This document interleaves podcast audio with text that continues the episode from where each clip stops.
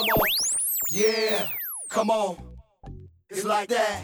It's like that. Hello and welcome to my young, loyal listeners of Teen Bible Study Taught in 10 Minutes.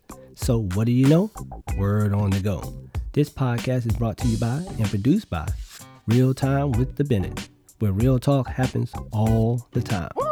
I'm your host, Minister Bennett, of today's episode, and my co host is the lovely Sister Bennett, as my husband affectionately calls me.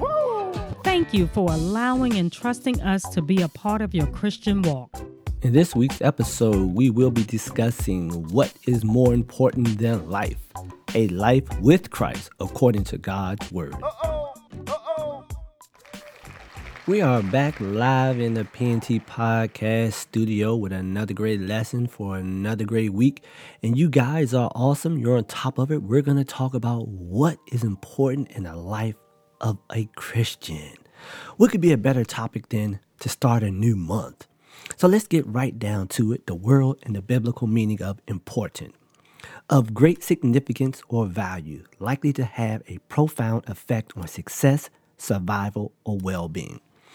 We can find this biblically in 1 Corinthians 15 1 through 4. And it reads Now, brothers and sisters, I want to remind you of the gospel I preached to you, which you received and on which you have taken your stand by this gospel you are saved, if you hold firmly to the word I preached to you.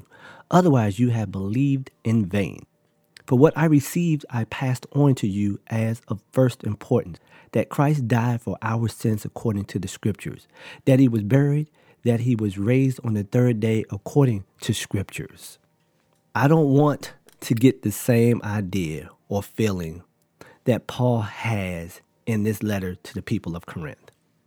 I don't want to start thinking that about you, my young loyal listeners. What thought was that that Paul had that I said I don't want to have about you guys? The thought that people needed to be reminded of the work that Jesus accomplished on the cross for a world of sinners like you and me. I don't want to think that. Paul preached the gospel to a dying world to offer them redemption from sin and a life destined for hell. Think about that for a moment. They had to be reminded about Let's call it the second most important day in the life of a sinner known to man. I'm pretty sure my young loyal listeners don't need a reminder.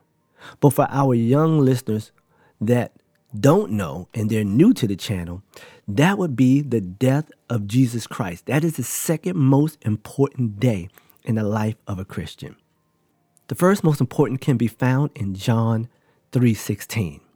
And it reads, for God so loved the world that he gave his only begotten Son, that whoever believes in him shall not perish but have eternal life. That is the first and single most important day for us Christians. If that's not the most important day, I don't know what else would qualify. I don't want to think of a day that may be better than that day because I, I can't think of one. And I'm sure you can't either. While we're at it, I might as well mention the third to call it a trifecta for the Father, Son, and the Holy Ghost. Let's, let's just put it to bed here. It was the day that you confessed Christ and made him your Lord and Savior.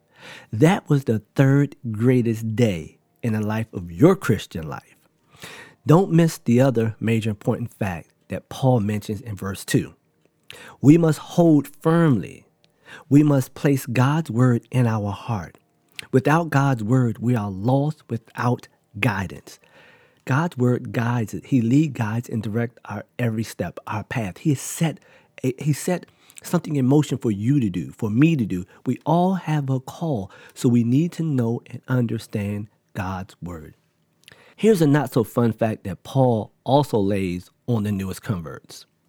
If you don't hold tight to the word he preached, you are capping on your love for Christ from the very beginning. So basically, don't cap on Christ. Don't pretend that you that you are ride or die with him. Don't pretend like you in the Christian mob with the rest of us.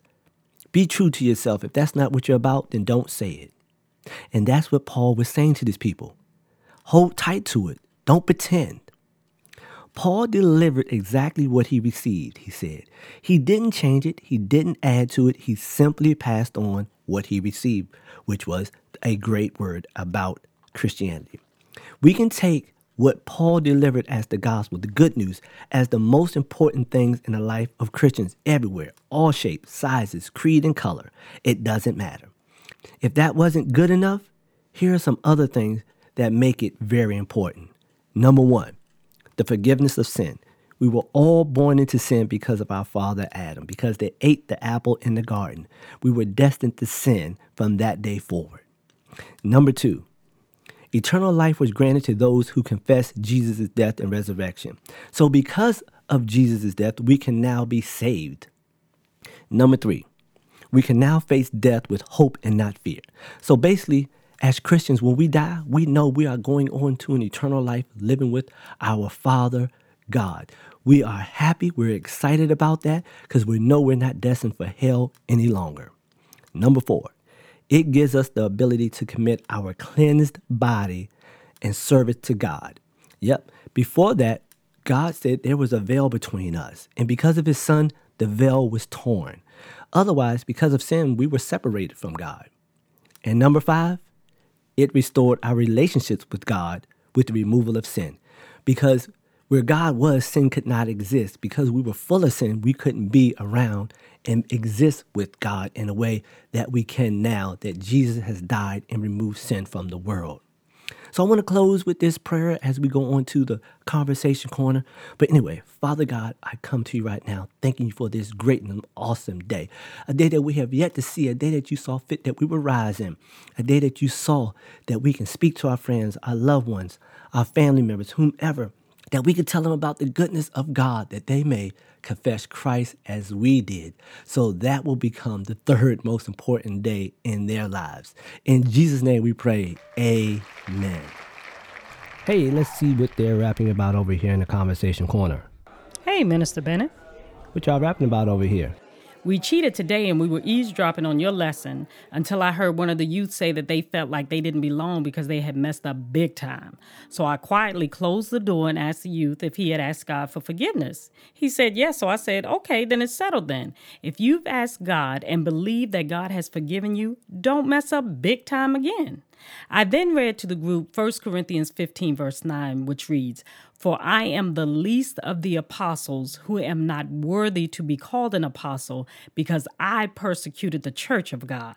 I asked did they hear what I said, and they nodded. I said, If God can change the heart, mind, and spirit of a sinner who was persecuting his church and then choose that same sinner to be an apostle, who are we that God won't forgive us for our big time sin?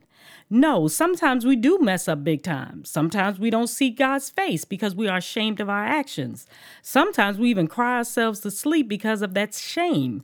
Sometimes we just don't feel worthy being called a child of God, just like the apostle.